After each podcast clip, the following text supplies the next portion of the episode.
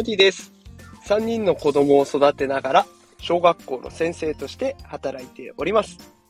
このテクラジでは、最先端のテクノロジーや子育てのテクニックを毎日紹介しております。さあ、今日のテーマは、 ChatGPT、ワード、エクセル、パワーポイントに革命が起こる日というテーマでお送りしていきます。今日はマイクロソフトのサービスに AI 機能が搭載されますよというような放送になっております。今回ね、マイクロソフトが AI を使ったサービス、新しく実装するということで、そのサービスの名前がコピロット。合ってるのか、読み方が合ってるのかちょっと自信はないですが、アルファベットで言うと C, O, P, I, L, O, T COPILOT、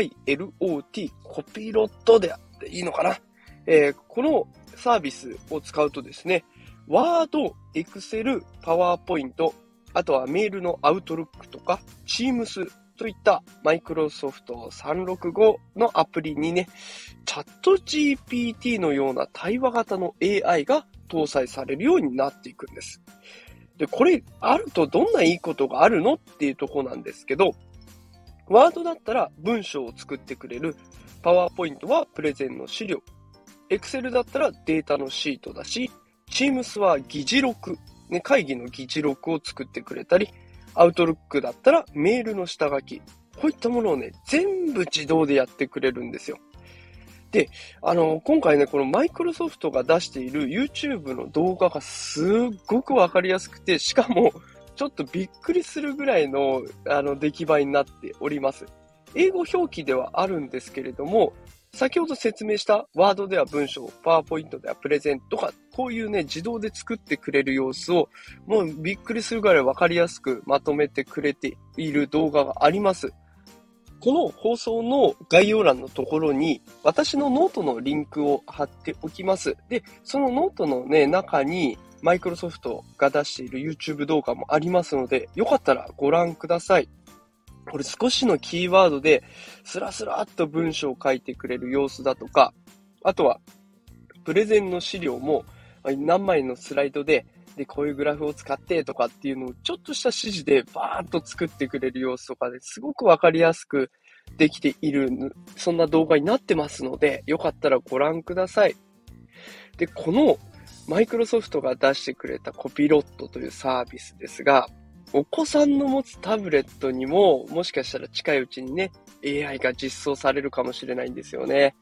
で、私が使っている学校、あ、私が勤務している学校で使っているタブレットはね、あの、マイクロソフトの出すワード、エクセル、パワーポイントが、えー、実機能として入っておりますので、まあ、この辺にも AI が使われるようになれば、